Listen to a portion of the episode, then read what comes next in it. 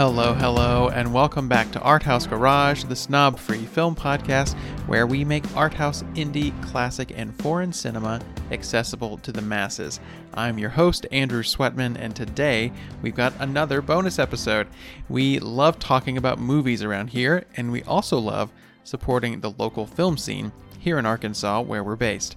Today, we're previewing an exciting film festival, and it's free for Arkansans to attend this year so you can't beat that. It is the Kaleidoscope LGBTQ Plus Film Festival, and I couldn't be more excited to be joined today by the festival runners to give us all the information on how to attend and the exciting films they're showing this year.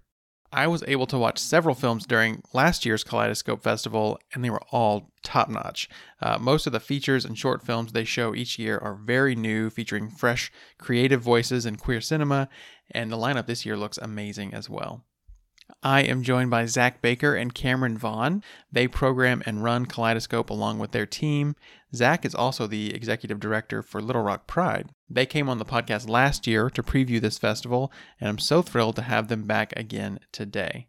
Zach Baker and Cameron Vaughn, thank you so much for being here. Welcome to the podcast. Thank you so much for having us. Absolutely. And I'm so excited that uh, Kaleidoscope is coming up again in just a few days here. Uh, so th- this is the LGBTQ plus film festival. That's how many years running now? This uh, this is our seventh year. So seventh uh, year. our second year doing it virtually. So uh, we're excited for for our seventh year here and and ready to uh, to hit the ground running with another set of great films. Yeah, so tell us about Kaleidoscope. If, if anyone listening is not familiar with with what the festival is, uh, what kind of films do you show, and and uh, what's the focus?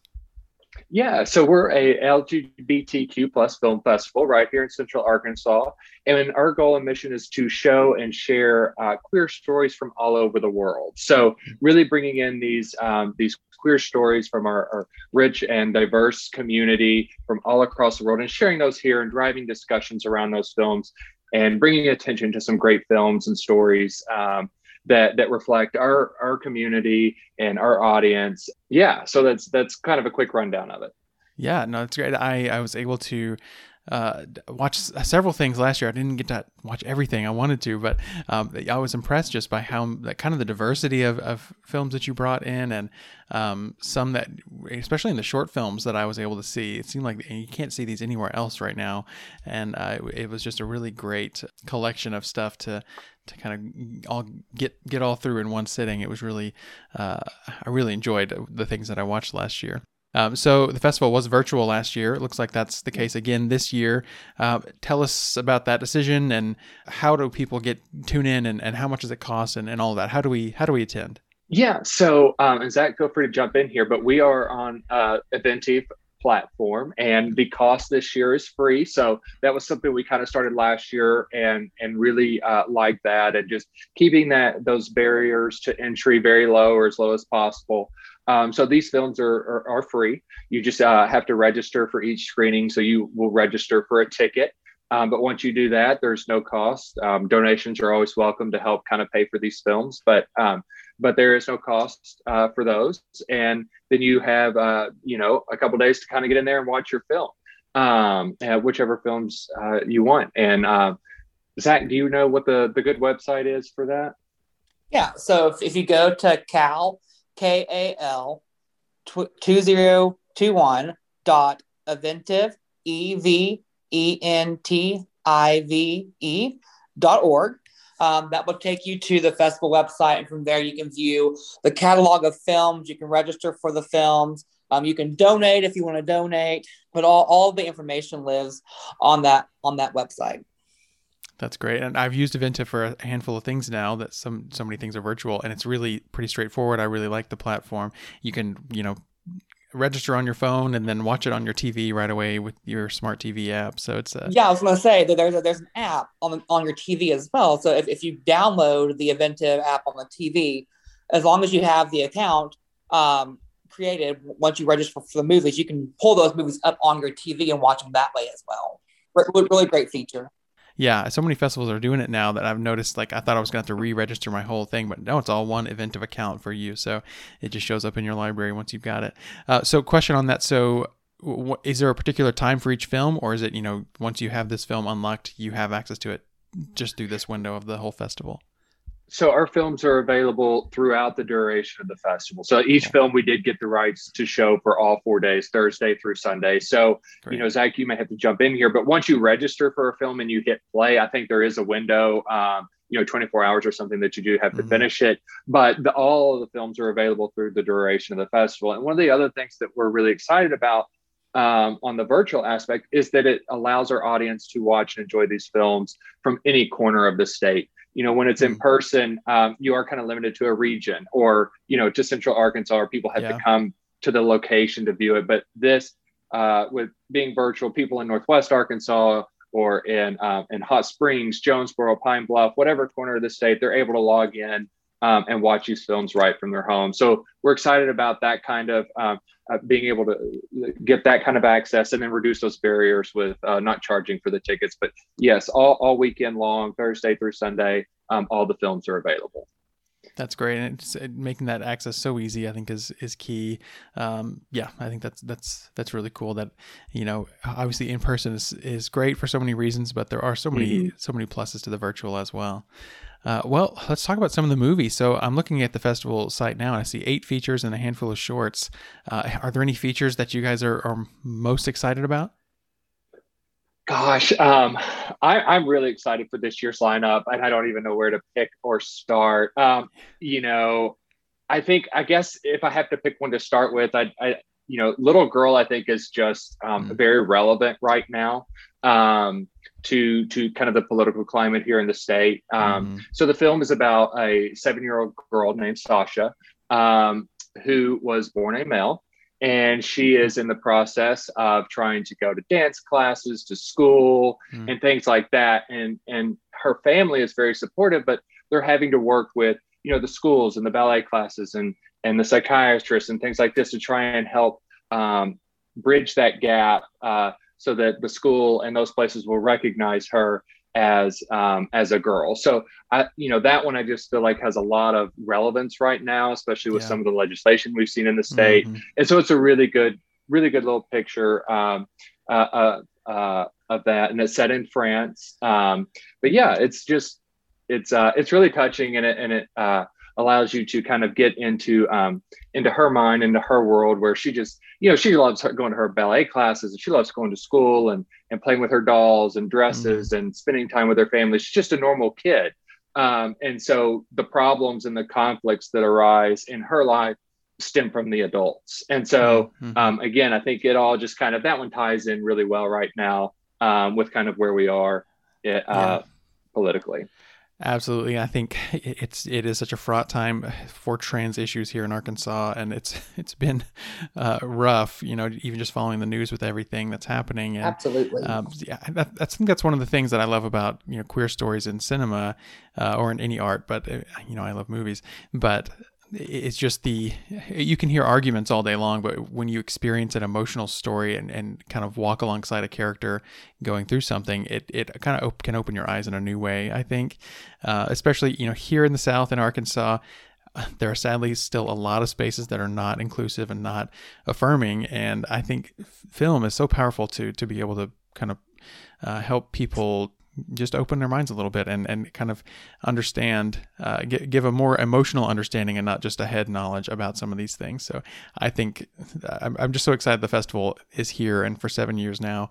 Uh, and yeah, this film sounds like exactly uh, what a lot of people in the state should see. And I'm excited to watch right. this one. Yes, we're, we're definitely excited about that one. And like you said, it's just, it, it puts a story to an issue. It's no mm-hmm. longer just this, um, you know, uh, it, it, brings it down. It brings it home, it, and mm-hmm. and it's it's um, you know the story and the empathy I think go go well together, and um, and and in um, and it tugs at the heartstrings. So hopefully, mm-hmm. people will be a little more willing to to open their hearts um, after sharing in some stories like that. Mm-hmm. Any other uh, other features that you want to mention? Yeah, I think, gosh, the, you know, they're all all so good. But um, one that I've really enjoyed and I'm excited to see again um, when when we do the festival is Summertime. Um, to me, I just I loved it. It's it's music, it's poetry, it's art. its diversity, and it's all set out in LA, and it's the lives of these 25 young poets and artists, and they all collide and uh, interact um, over the course of a summer. And so it's just really fun to see how interwoven it is, to see, um, and it's actually written by all of these artists. So that's almost all these little um, uh, micro performances or performances from all these different artists are all tied together into a narrative. Um, and it kind of they bounce and collide into each other the different artists and their and their performances and then all those um, performances have a have different statements whether it's on hmm. um, you know eh, whatever uh, cultural issue um, at, at, the time um, that that whatever that artist is dealing with or struggling with or, or wanting to express. So I really enjoyed that one. Um, and you know, again, the music was great, the poetry's mm-hmm. great, um, the visuals are great. It's just it's it's just a, a truly uh, a, a, piece of art, and it's brought brought together by a bunch of artists. So um, that that one's a real treat. That sounds amazing, and I, I am looking at the the synopsis here too. I didn't realize, so I, I kind of had looked through these titles, but I didn't realize that Carlos mm-hmm. Lopez Estrada is the director of this one. He also made Blindspotting, which I loved that movie a few years back, and it's it's similar. It's got art performances within the story. It's also uh, kind of a police brutality story, but and it's really moving. It's got um, Daveed Diggs from Hamilton in that one, and it's really, really good. So I am on board for that. Just seeing the director's name and, and that description yes. sounds amazing. Yeah. Yes, it's going to be really exciting, and I think it'll have a lot of kind of those similar elements in it as well in terms of. Um, you know the the cultural issues and mm-hmm. really expressing those through an artistic standpoint and through the artist's point of view so um so it, it really it to me is a home run that sounds great. I, I was going to look through the, the, only of these that I've seen before uh, is one that I really love, and that is Tu Mama Tambien from Alfonso Cuarón.